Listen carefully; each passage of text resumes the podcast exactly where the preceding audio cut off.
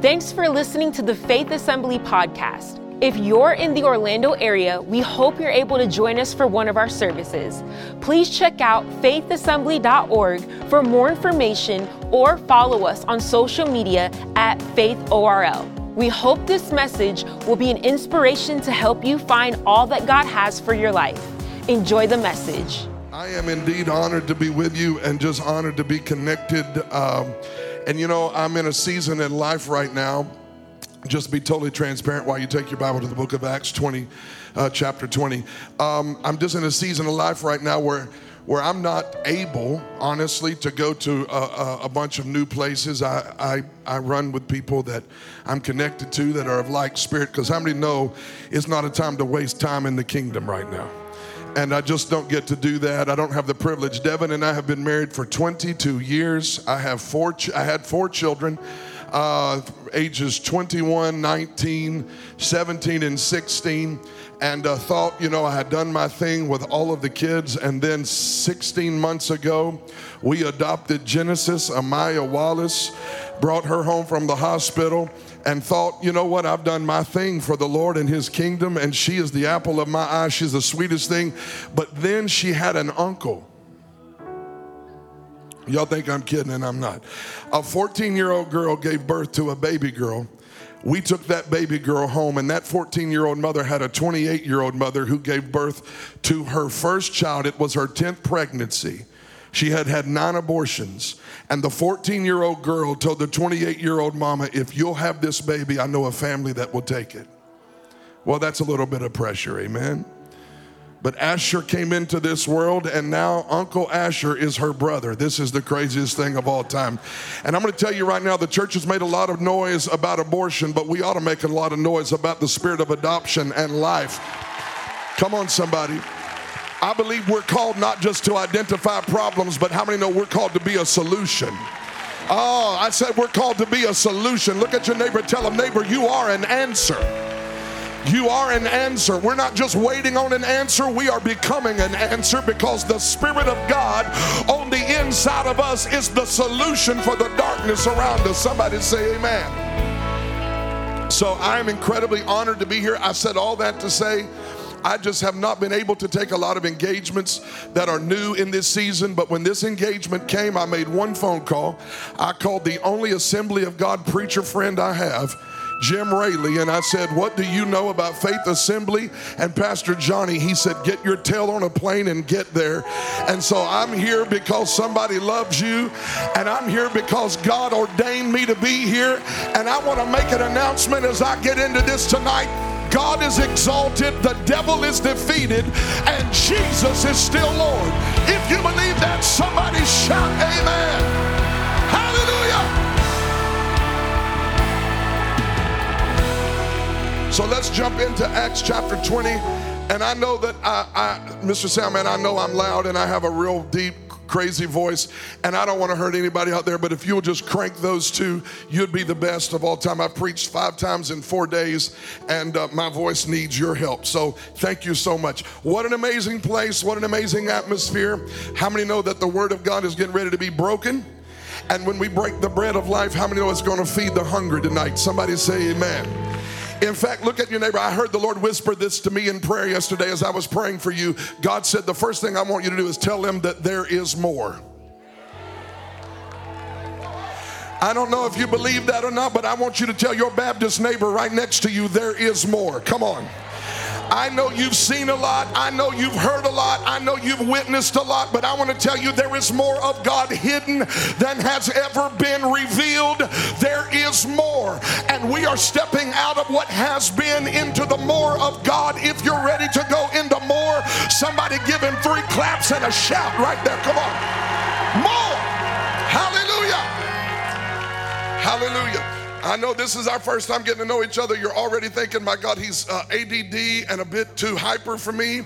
It gets no better after this. So enjoy this. This is the absolute calmest I'll be the entire night. Hallelujah.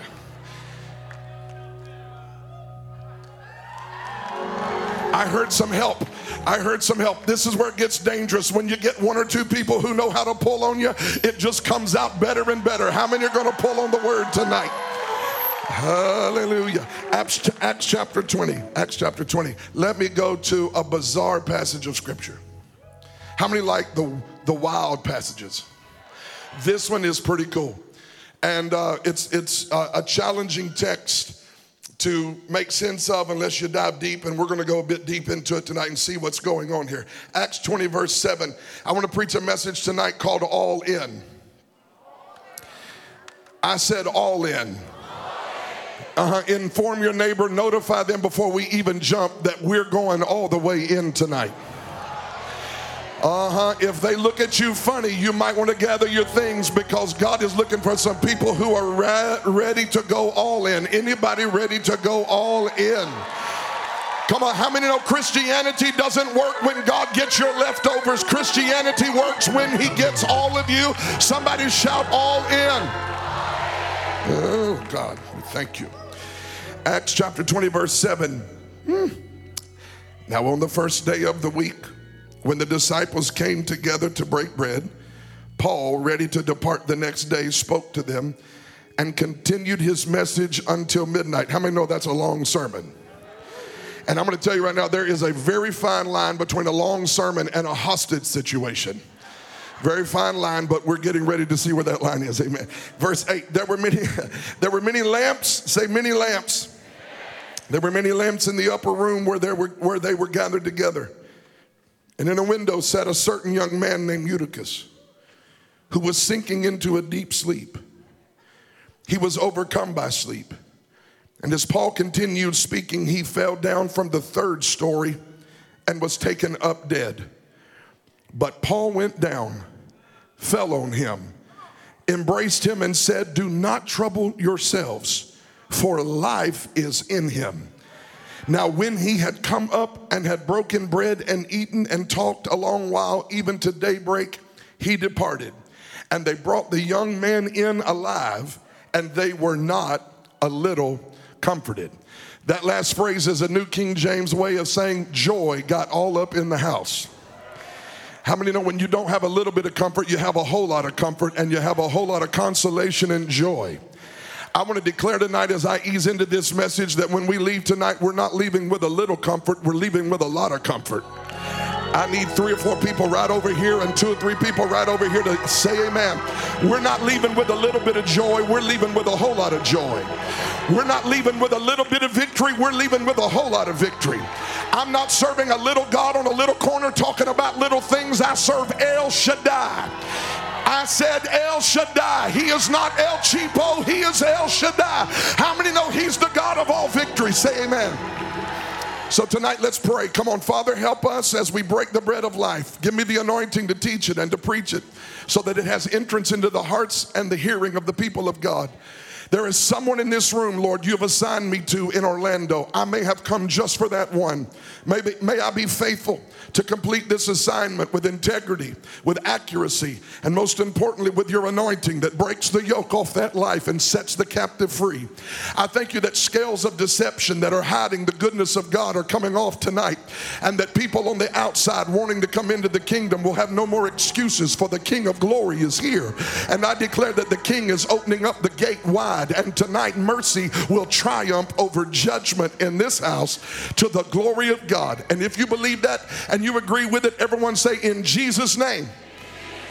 Amen. Come on, give him one more shout of praise as you're seated in this room. Hallelujah. Oh, come on, let's not get down yet. Let's give him one more real good shout right there. Come on. Hallelujah. You can be seated. You can be seated. You can be seated. But you don't have to if you don't want to. Okay, let's go here.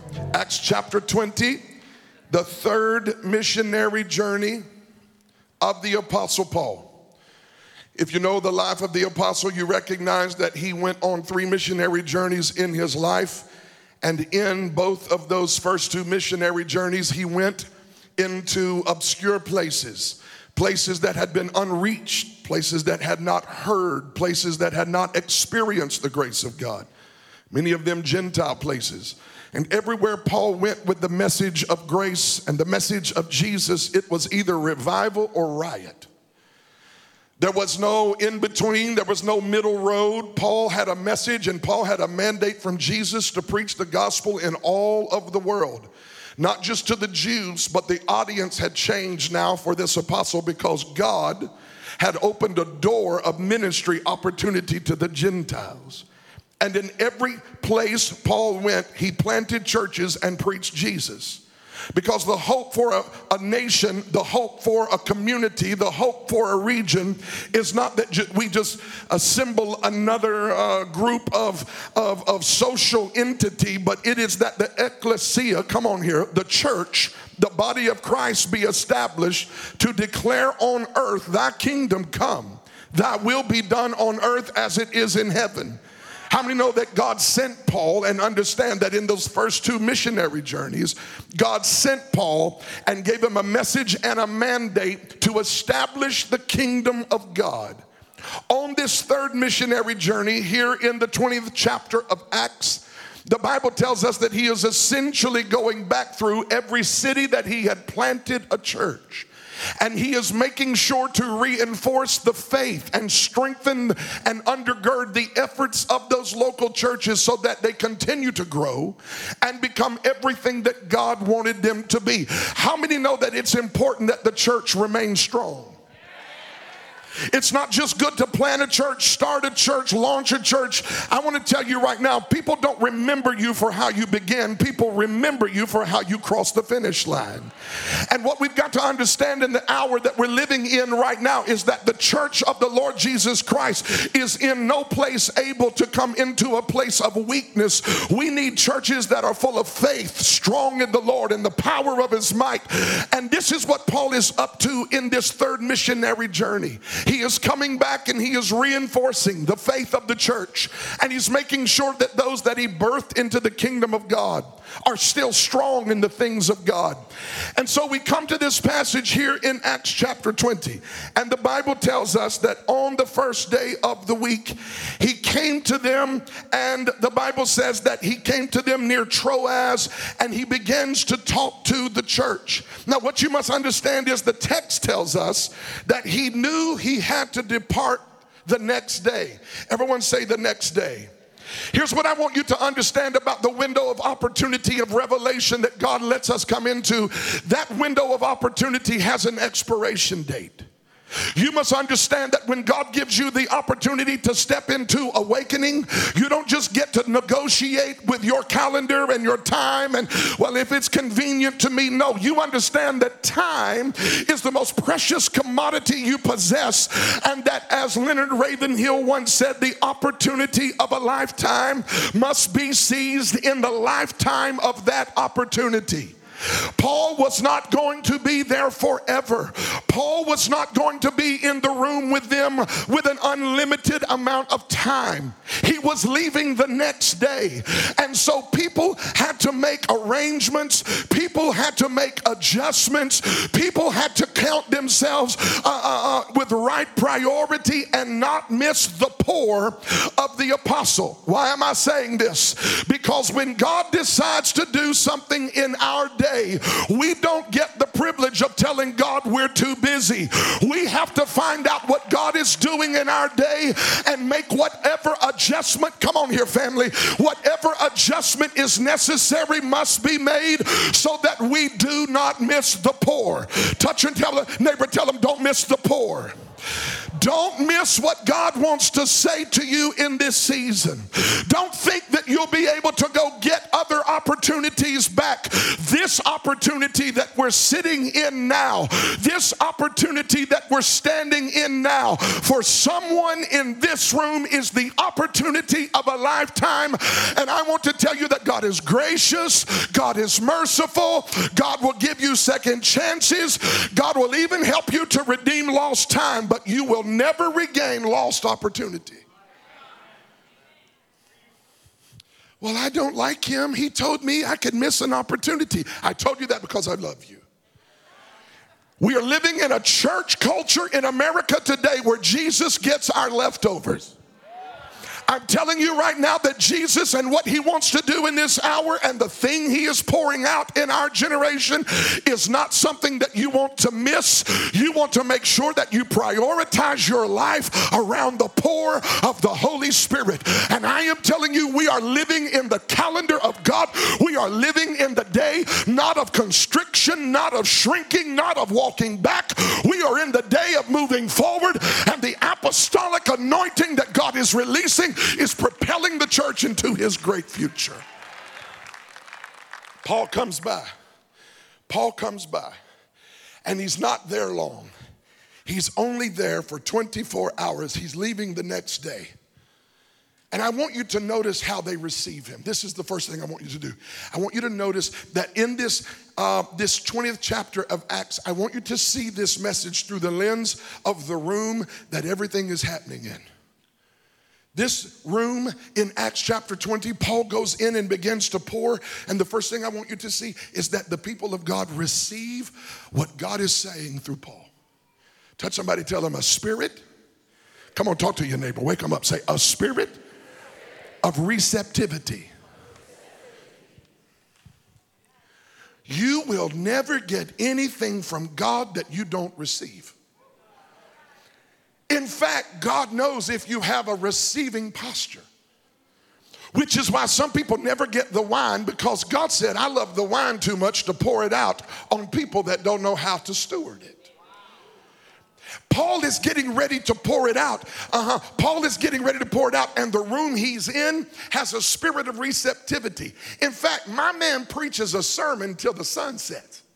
Now, I'm just being real. Y'all can be over spiritual all you want, but you're going to have to be a really good preacher to keep me all night long. Come on, don't lie, you'll go to hell. How many know you got to be a really Come on, you got to be a really good preacher to keep me in the room all night long. But I want you to see the hunger of the people. See, the Bible is clear in the prologue of John's Gospel, the first chapter. The Bible said, To as many as receive him. To, oh, somebody tell them, receive. To as many as received Jesus, to them gave he the power to become the sons of God. I'm gonna fix something in here that's going on in our generation because every now and then I get these people who come to me and say, We are all God's children. No, everybody was created by God, but only those who accept and receive His Son have been given the power. I need some help right over here. Have been given the power to become the sons and the daughters of God. You do not get the power to become sons and daughters of God simply by osmosis. You don't come in and sit on a pew and become a son or daughter of God. You come in and sit on a pew and open up your spirit and receive what God is doing, and then power is released so that you can become. And many people in the church do not have a spirit of receptivity. They have a spirit of cynicism and skepticism. I'm getting ready to preach right here. Uh-huh. And they come in door checking us out, and you are trying to put me in a box with every other scandal that's happened in Christendom in the last five decades. And I just want to make an announcement. Not everybody is funny with money, and not everybody's got a secret lover at the Red Roof Inn. There are really people who love Jesus and want the Holy Ghost, and you need to quit looking at us through your lens of offense, and you need to come in and say, God, my life is falling apart receive the Holy Ghost to become everything He wants me to be. Somebody shout, yes. It's a spirit of receptivity. Let me help you understand something. You want to help the pastor and the preachers out? Come in ready to soak in what God has poured into them. Receive. We got to learn how to host. Come on, we got to learn how to take care of the glory of God. When you, oh, Jesus, let me teach here. How many ever had somebody knock on your door and you knew they were at the door knocking and you didn't answer? Come on, don't lie, you'll go to hell. Second time, I'm trying to help you tonight. You in the kitchen and you looking at your ring, uh, your ring thing on your phone. Oh no, I don't want to see them. I don't want to see them. And you tell your kids, be quiet, get in the bathroom, hush. Don't say nothing. Don't say nothing. They hear us. They're gonna hear you. Don't say nothing. Don't say nothing. No, when Jesus knocks on the door of faith, what you got to do is say, Lord, we've been waiting all week for this. We've been hungry for this. You are not in our way, God. You are not an interruption. You are not taking up too much of our time. We really do want Jesus to come. I need to find some people who want Jesus to come. I know some of y'all came to find a man, some of y'all came to find a woman, some of y'all come to find a her or it or whatever. But I come to find Jesus. If you ever come for him, if you ever get the spirit of receptivity on your life, he'll open up doors no man can shut. He'll bless you coming in, he'll bless you going out, he'll bless you in the city, he'll bless you in the field, he'll save your children, save your marriage, save your business. Somebody shout if you want Jesus.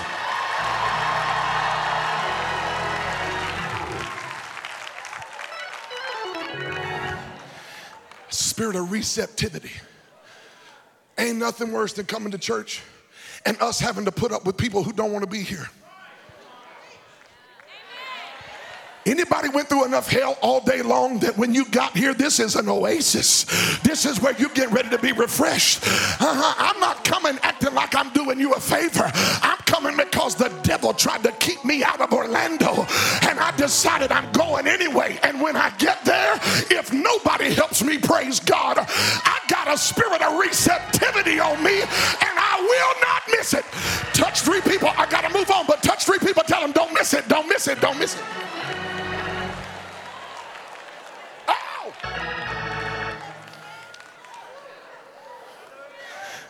It's a room of receptivity. How can we make this a room of receptivity? Very simple.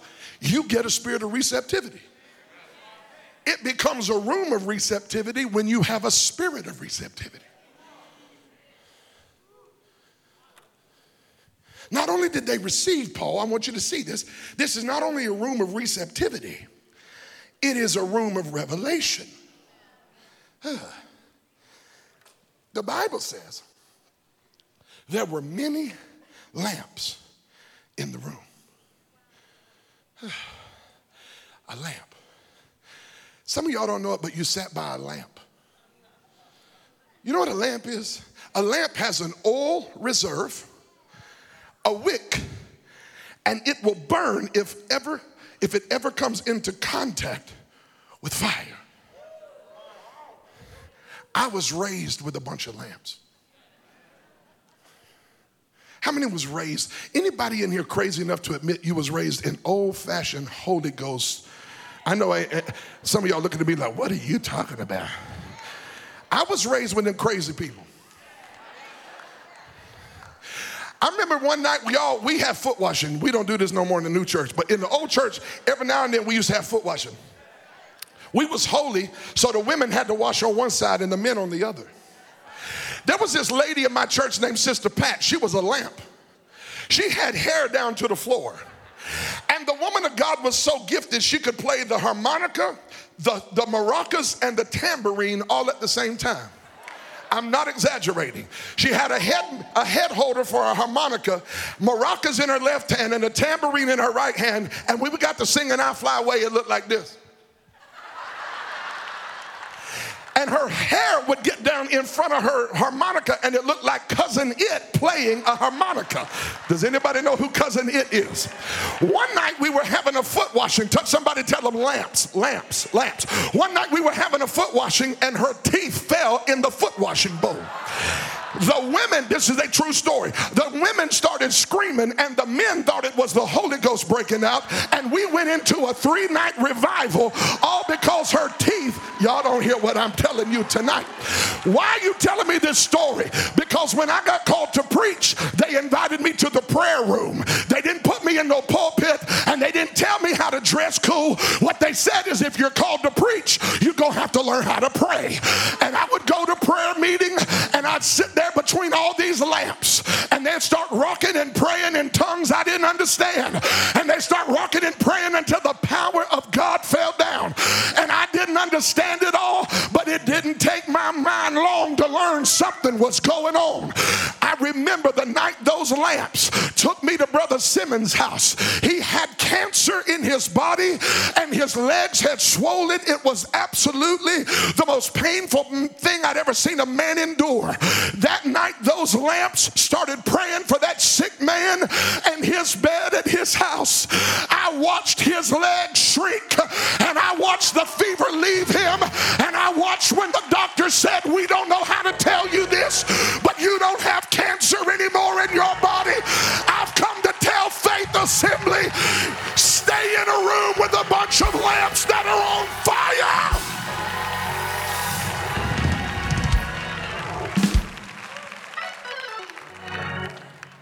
Lamps. Keep the fire.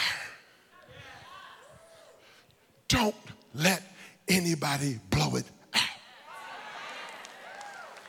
Well, what's the alternative? I don't know about fire. The alternative is sitting in a dark room. With no fire and no lamps. There's a lot of dark, and I'm not talking about the ambiance, I'm talking about there's a lot of spiritually dark rooms. And some of them have church on the sign. Well, that didn't go over very well. I've been in some of them where they have church on the sign and you go in and there's no fire burning. I could tell you right now, there's fire all over this house. Yeah, there is. There's some people nervous I'm talking about fire, but I'm telling you, I see it on some of you. Some of you got a prayer life, some of you read your Bible, some of you give sacrificially, some of you come to church, some of you really do love Jesus. And you are on fire, and religion can't blow it out, and the devil can't blow it out, and depression can't blow it out. Somebody begin to praise God for the fire and thank Him that you're in a room full of lamps. Hey,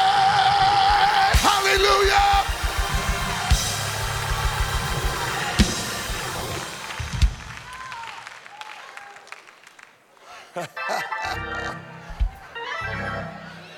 I got people right now trying to figure it out.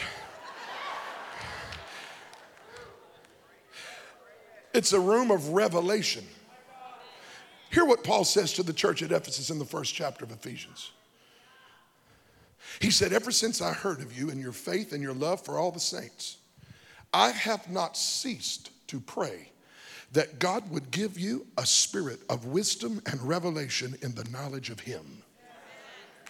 Paul never intended or supposed that the Christian journey was a mere mental ascent and some brainology that was absent of experience and revelation. Hear me. Revelation is not something you can get by reading more. Revelation is something you get when light comes on and reveals what has been hidden. How many ever read the Bible and then opened it up one day and read it by the Spirit? Isn't it amazing how something you've read all your life can say something and then you need it to say something and it begins to speak in a way to you it's never spoken before? This is a spirit of revelation.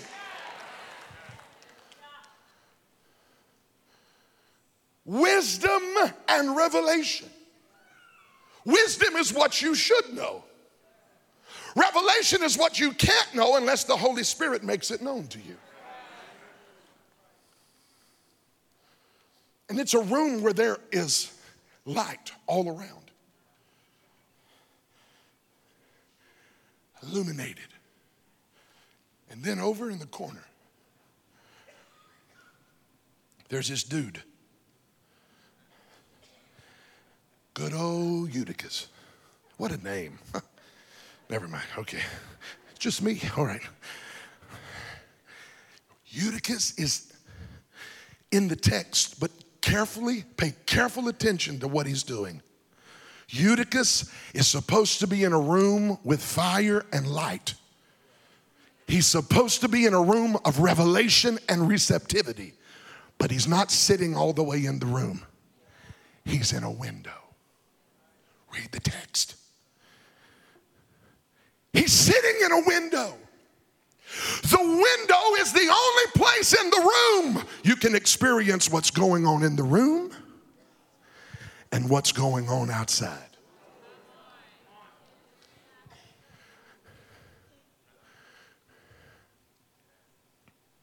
He's supposed to be on fire.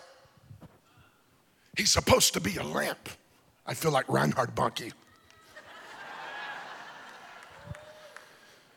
He's supposed to be on fire. He's supposed to be a reservoir of oil that is burning with fire and illuminated by the Holy Spirit. The apostle is in the room. The pour is happening. The glory of the Lord is there. And instead of being all in the room, he's half in. Half in the room, half out. He's in the window. And there are too many people in the kingdom sitting in the window in the season we're living in. Well, it's all downhill from here. I came tonight to get Eutychus. I came tonight to talk to somebody who's in the room on Sunday. Uh oh, here we go. And Monday, you're in another room. Ooh, here we go, Wallace. Start meddling. You talk in tongues on Sunday. You talk in something else on Monday. You're hanging with the lamps on Sunday. You're hanging with the losers on Monday. We don't preach like this anymore in the church. Holiness.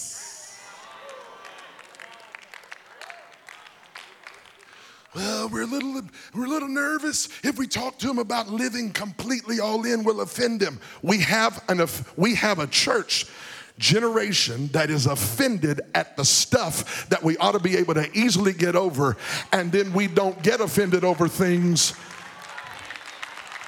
that ought to make God broken heart. We're,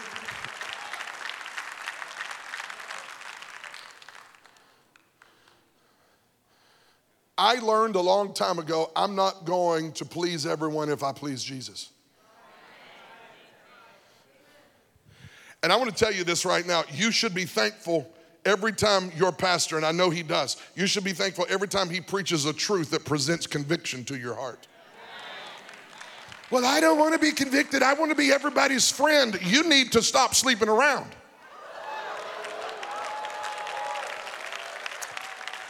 I forgot where I was. I'm sorry. I thought I was in Chattanooga and quickly recognized I'm in Orlando.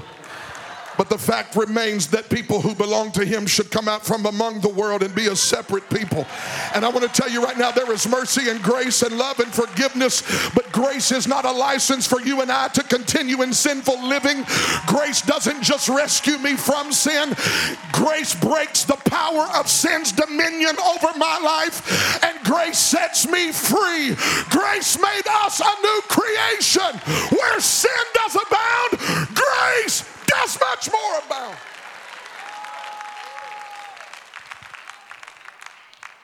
We're sitting in a window. Here's the problem. Wow. I said, here's the problem, and I looked at the clock and it said 9 11. Here's the issue the issue is this when you sit in the window, it's not that you disregard the fire, and it's not that you walk in proper fear of the dark. When you sit in the window, it's a place of deception. Because when you sit in the window, what happens to Eutychus begins to happen to you. And the problem for Eutychus is he doesn't even know what's happening. It does not say he fell asleep, it said he sank. How many know what sinking into sleep looks like? Okay, uh, some of you don't know, so let me tell you how it goes. Because I just found this out at a movie theater. True story. So my wife comes to me. She said, "Kev, let's go see this movie. Uh, we're to go see. Uh, it was Spider Man." And I said, "Oh, Spider Man, Spider Man." So we take our kids and we go, and everybody's excited. And she takes me into this movie theater that I've not been in before to watch Spider Man. And we sit down in this chair. And it's all like this. It's beautiful. It's lit, and they're giving all the commercials. And then all of a sudden, when the movie comes on, the lights go dim. All of a sudden, y'all, I look down at the chair. There are buttons on the chair. Dad, what are the buttons? My wife, they recline. Recline. Who does this? Brought me to a movie theater with a recliner? You're kidding me. So I hit the button. And I start going back, and it gets dark, and Spider Man comes on. First five minutes, I am all in popcorn, Coke Icy. Kids are like, "That this is gonna be a great movie. I'm great. Five minutes in, six minutes in.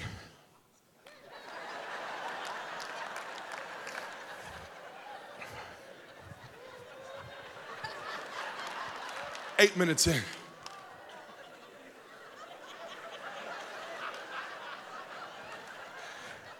Ten minutes in.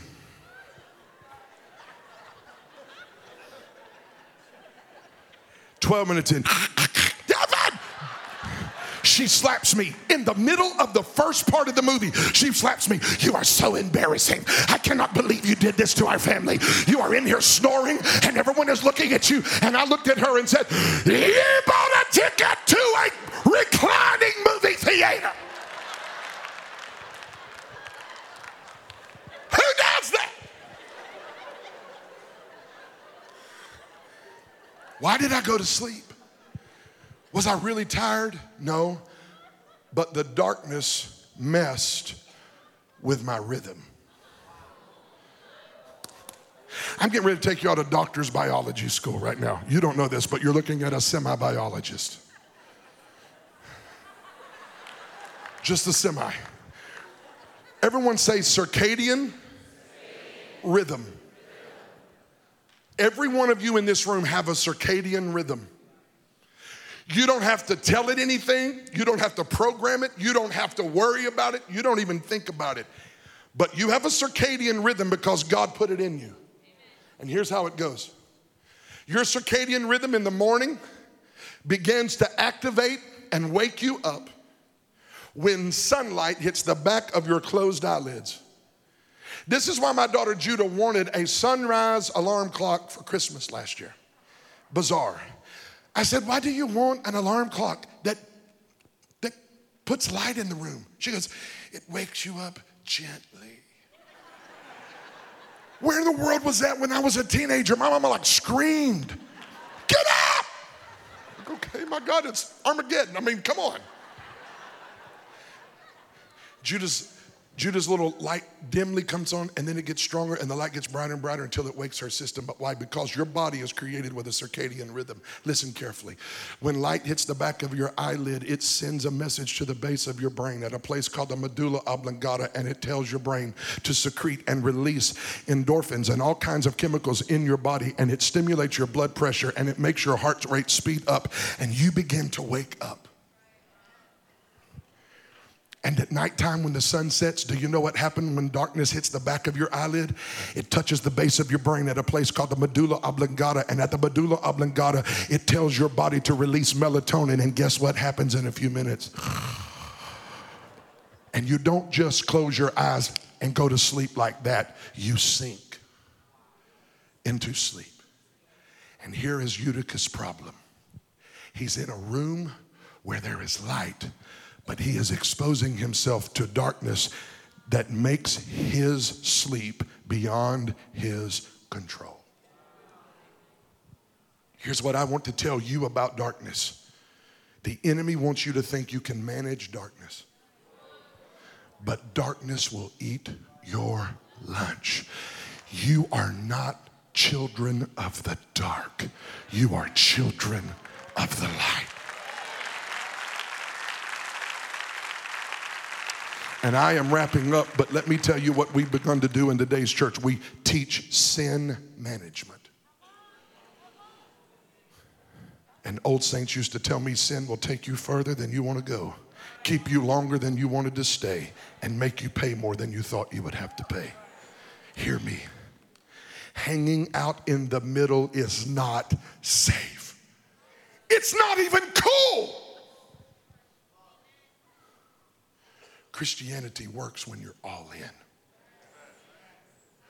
Eutychus is sitting in a window between light and dark, between the fire and the foolishness of the world. And what he doesn't know is that although the light is burning on the inside, the darkness is getting darker. Paul preached till midnight. And it's dark outside. And That darkness has a seducing, deceitful effect on the body of Eutychus and he sinks into sleep. And here's what I want to tell you darkness, not, you can not only not control the darkness, you also don't get to control the fall when you fall. Help me, Holy Spirit. He didn't think he was going to fall asleep. He just thought I'll sit in the middle. And when he fell asleep, no one thinks I'm going to fall three stories. How does this story even make it into the Bible? People have for generations said Paul preached too long. Paul doesn't preach too long. The dude goes to sleep because it's dark on the outside. And what happens? He falls. Three stories. I so bad want to get on the floor, but I know it's dark, so I'll stay here. Hear me when the boy falls out of the window of a third story building, he hits the ground, and the apostle is faced with a decision. Do I sit up here and finish my sermon? Or do I go down and rescue him? And I came for someone who fell. Someone who sat in the window and shouldn't have, someone who knows you did wrong. And the devil's been eating your lunch over the mistake you made. Somehow you lost control of the sleep and lost control of the fall, and you fell, and life is a mess. And you've wondered does anybody know I'm out in this street dying? I want to tell you that a true apostle doesn't finish the sermon. A true apostle comes down off the pulpit to rescue the one who fell down. I got the sense when I walked into this room, this is a house of rescue. And if I might be so bold to prophesy in a place I never preached before, I felt like it was going to be a room of rescue for young ladies and young men who've had their fall and want to get back up again. But religion, wait, religion has kept preachers preaching instead of rescuing the fallen.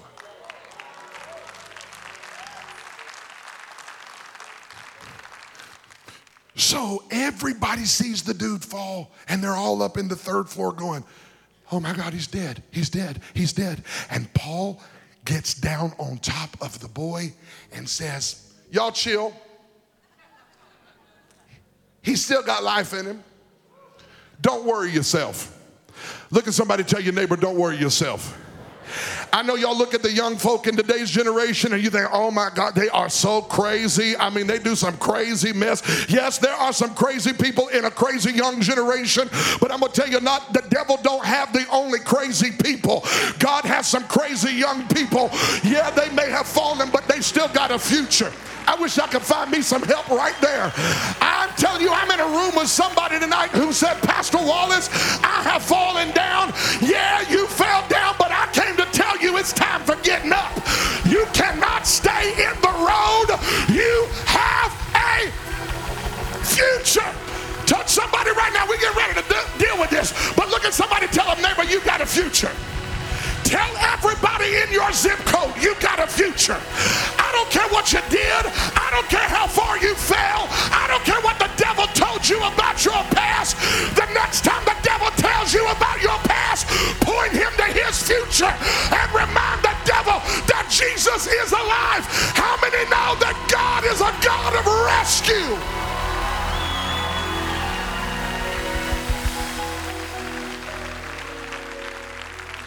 Stand with me, I'm through.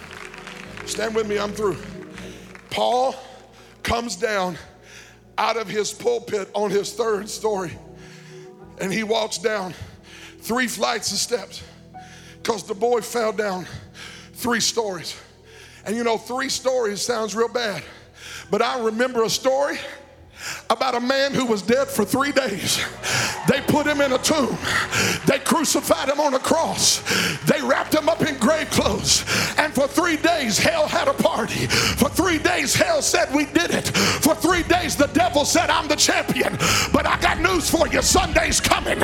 And the same spirit that raised Jesus up is the same Holy Spirit getting ready to raise you up out of that place that you have fallen into.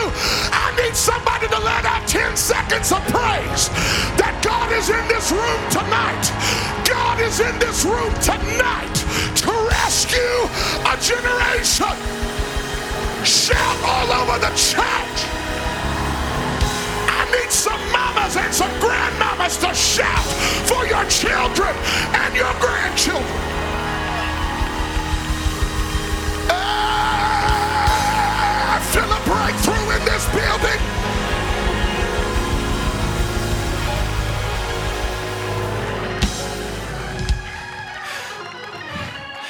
He came down and got on top of the boy.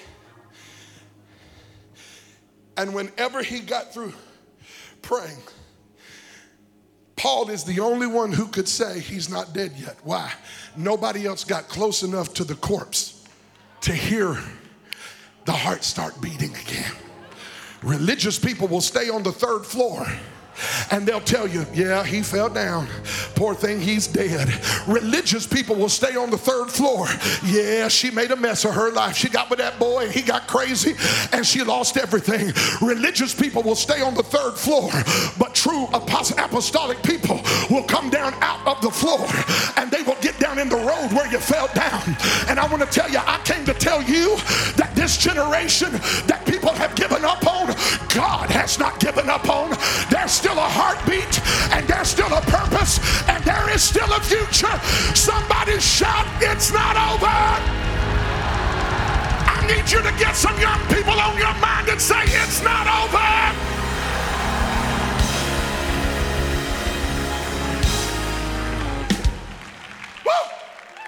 Somebody said, What does that mean in the Greek? It means, Whoa! He, gets up. You know what's crazy about this text, y'all? Paul finished his sermon.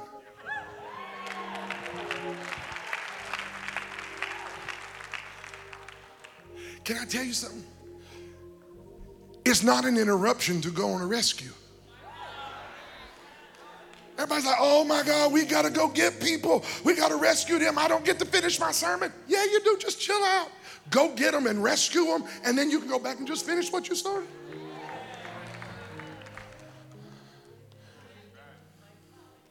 I got one scripture left for you and I'm out of here. But I'm about to open this altar for people who need to be rescued. I came for Eutychus who has fallen, and I came to stop somebody sitting in a window. Before you fall, hear the word of the Lord from Jude 24. Now unto him who is able to keep you from falling. Y'all, that was better than that. Come on, look at your neighbor. Tell your neighbor, uh huh, he is able. Come on, tell him like you love him. In fact, some of y'all ain't shaking nobody's hand all night long. Shake hands with three people right now and tell your neighbors. Tell them he's able. Come on, tell him he's able. He's able to keep you from falling. He's able to keep you from losing it all. He's able to keep you from losing your mind. He's able to keep you from falling into sin. He is able to keep you from losing your marriage. He is able to keep you from falling. If you believe it, say yes. He's able. Let me help everybody understand something. You don't have to fall. You don't have to fall. Well, everybody in my family fell. Well, break the record. Well, you know, all my friends are falling. Yeah, and that's why I came to preach and tell you, you better get some new friends after tonight. Some of y'all need to go home and purge your purge your phone book in your phone and get rid of that joker that keeps trying to tell you. First of all, he only got two teeth in his whole head, a whole head, and he's cross-eyed looking at you, and he ain't got a job and plays video games 10 hours a day, and you are all in all because he told you you were beautiful. I tell you who else told you you were beautiful. God said you are fearful fearfully and wonderfully made. You don't need them jokers. You don't need them crazy people. God is about to connect you with a new friend set because your friends will show me your future.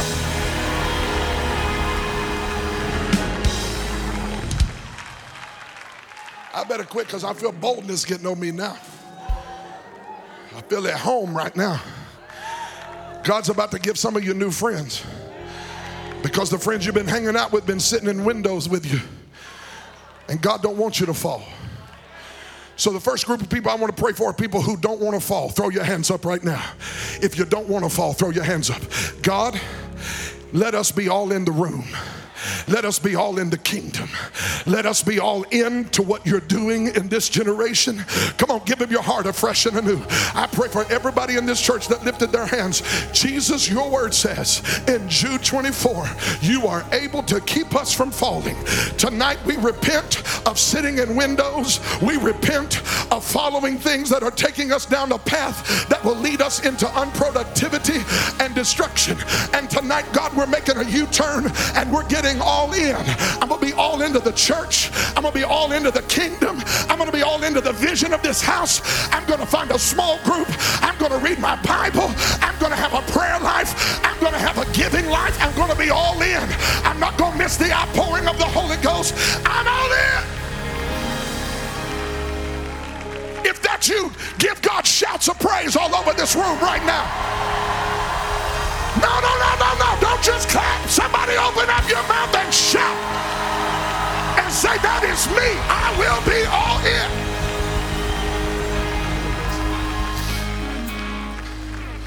So I pray that prayer in Jesus' name. Keep them from falling. Intercept every plan of the devil. Woo! In the name of Jesus, break every lie off their mind let them come into the truth tonight. I pray right now that yokes would be destroyed by the anointing. God's going to help some of you not get into an affair. God's going to keep some of you out of the bed with somebody else. God's going to keep you from getting into that corrupt business deal. And you need to praise Him that He's able to keep you from falling.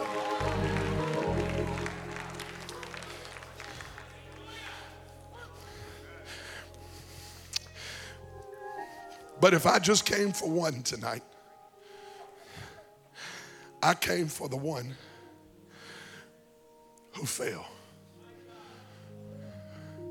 You fell. It wasn't a shortfall, it hurt. In fact, you felt like it took your life. And you've been wandering around in life for no purpose. You're breathing in the natural, but you're dead on the inside. I preached this message tonight, and I knew when God told me to preach it, it wasn't for the, everybody in the room. I'm sure God says something to everybody in the room. I pray that. But my assignment tonight was not for the masses. My assignment tonight for was that was for that one young lady, that one older man, that one teenager, that one person that lost it all and you failed, and you know why you failed. We don't have to rehearse how it happened. But you just hoping somebody would come by and say, You can get up. I came by tonight so that somebody would know you can get up. Yeah, but Pastor, you don't know how far I've fallen. No, I don't, but I know this the hand of the Lord is not too short that it cannot save. I need some worshipers to throw up their hands before I open this altar. I need some worshipers to throw up their hands and start thanking God for amazing grace. Come on here, praise Him for 30 straight seconds for amazing grace. In fact, if you know what it feels like to be rescued, praise Him for amazing grace. Hallelujah, hallelujah, hallelujah. Come on, y'all. Uh-huh, that was a that was a filler praise, but somebody start thinking back to the drug habit he rescued you from and think back to the night he kept you when you were driving drunk and you know you could have died. Think back to the night you were fooling everybody, but you couldn't fool God. And he rescued. Oh, he rescued.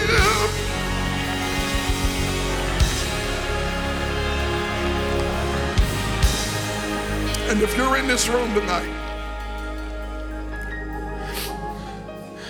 if you're in this room tonight and you have fallen and you need to get back up and you're ready to live the rest of your life for God's glory. The devil tells you that when you come to a moment like this, that people will look at you in shame and they will look at you in condemnation. But I'm going to tell you, the devil is a liar. The Bible said that when the dude came back upstairs, everybody in the room got great joy and comfort. This room is not going to be a. You, I told you that ain't this room. This room is going to celebrate, and we're getting ready to go buck wild and crazy for somebody who's coming home. Heads bowed, eyes closed. If I preach to you and you fell, but you want to get up, lift your hand now.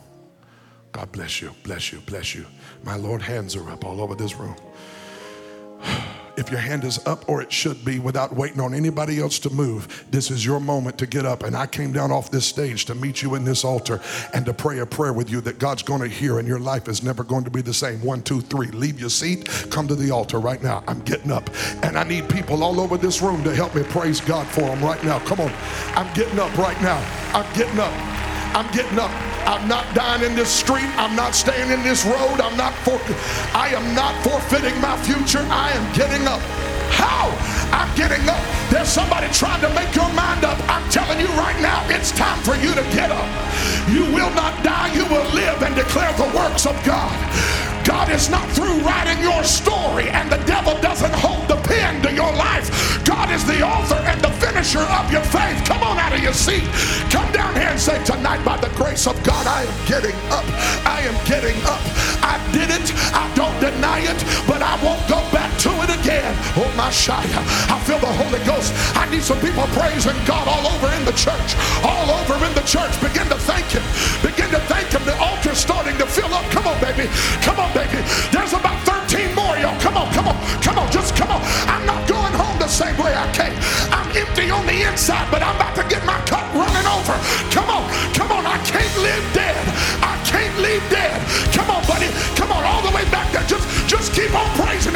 are still coming.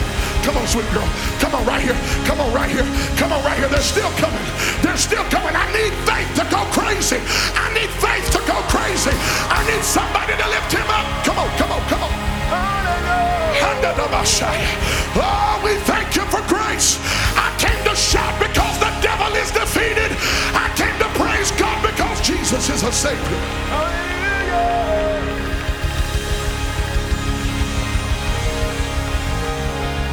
Still coming. Somebody keep on praising him. Thank you for coming. Think it's not too late. Come on, you can get up. Come on, bro. Come on, I came down here tonight to tell somebody it's not over. You can get up. You can get up.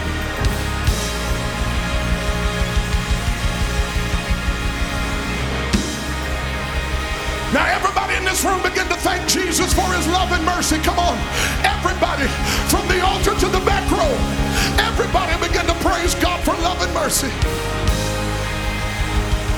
Hallelujah. Hallelujah.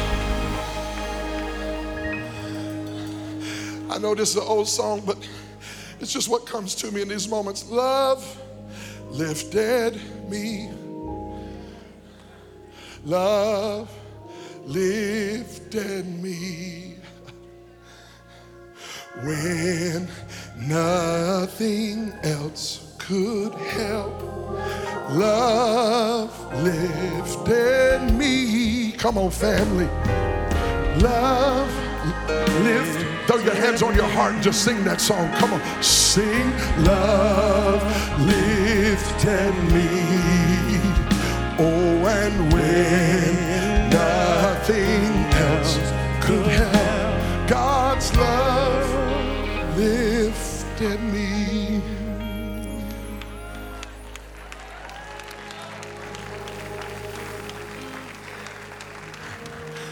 I'm about to pray, but that third verse is in my spirit. It says, Souls in danger, look above. Jesus will surely save. He will save you by his love out of the angry waves. Here's the good news He's the master of the sea. Willows his will obey. He your savior. Oh, and he your savior wants to be be saved today. Everybody say, Love lifted me. Come on. Love lifted me. Love lifted me. Come on. Love lifted me when nothing else could help. When nothing else could help. Love. Love lifted me. Oh, God's love lifted me. Love lifted me when nothing else could help. When nothing else could help. Lifted.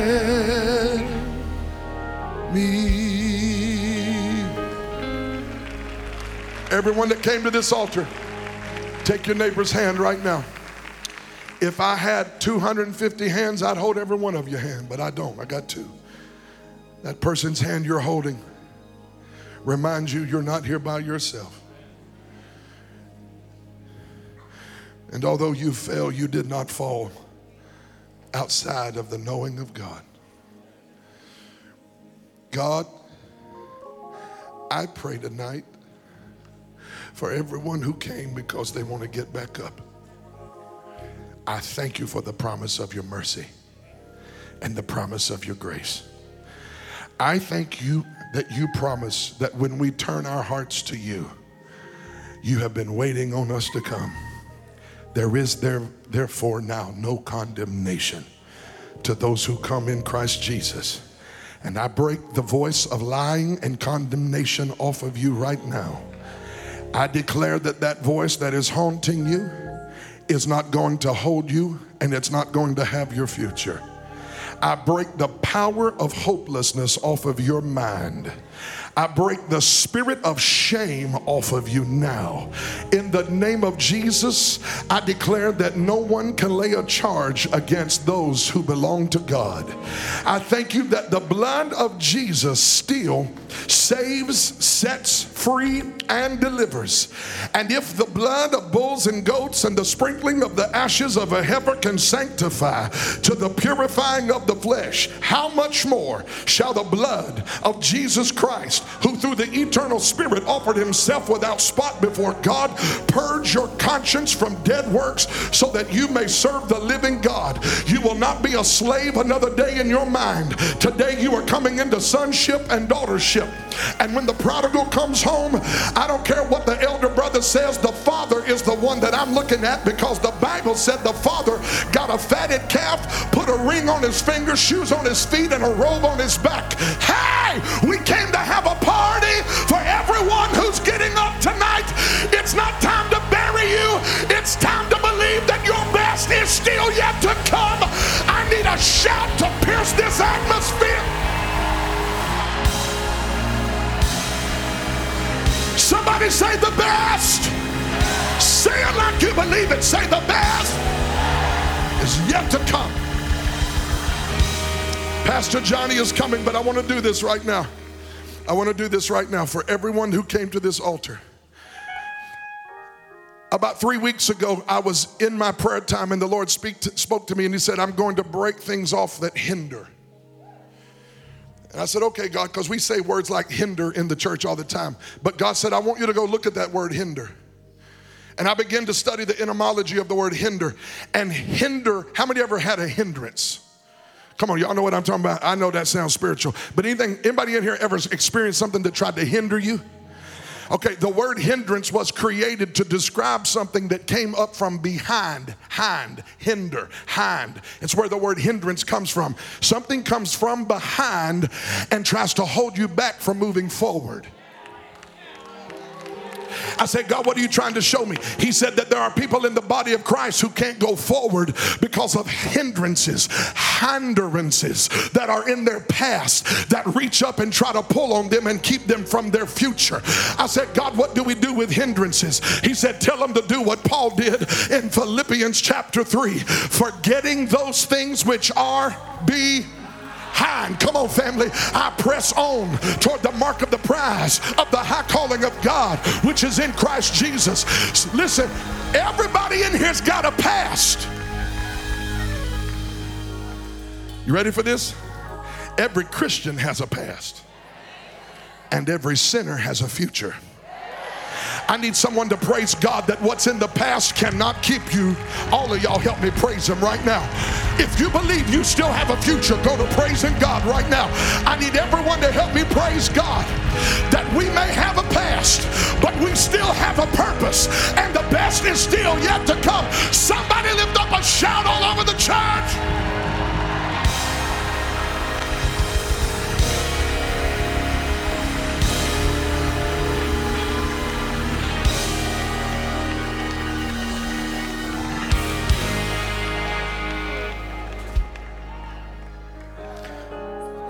So, so sometimes with a, a word like that, um, we would feel like hear, we, we feel like hearing it is, is the goal. And uh, hearing a word like that is not the goal. It's getting a word like that that is a revelation word from God for us right now. It's getting that inside of us. That's the goal. Is us is us living it. Uh, and so I want us to do something. We're getting ready to celebrate in just a moment, but I want you to put your hand over your heart. And I can't get that image out of my mind, out of my spirit of Paul coming down those stairs to bring that young man's life back to him. And that's what we're called to do. Faith Assembly, we don't become that if you don't become that.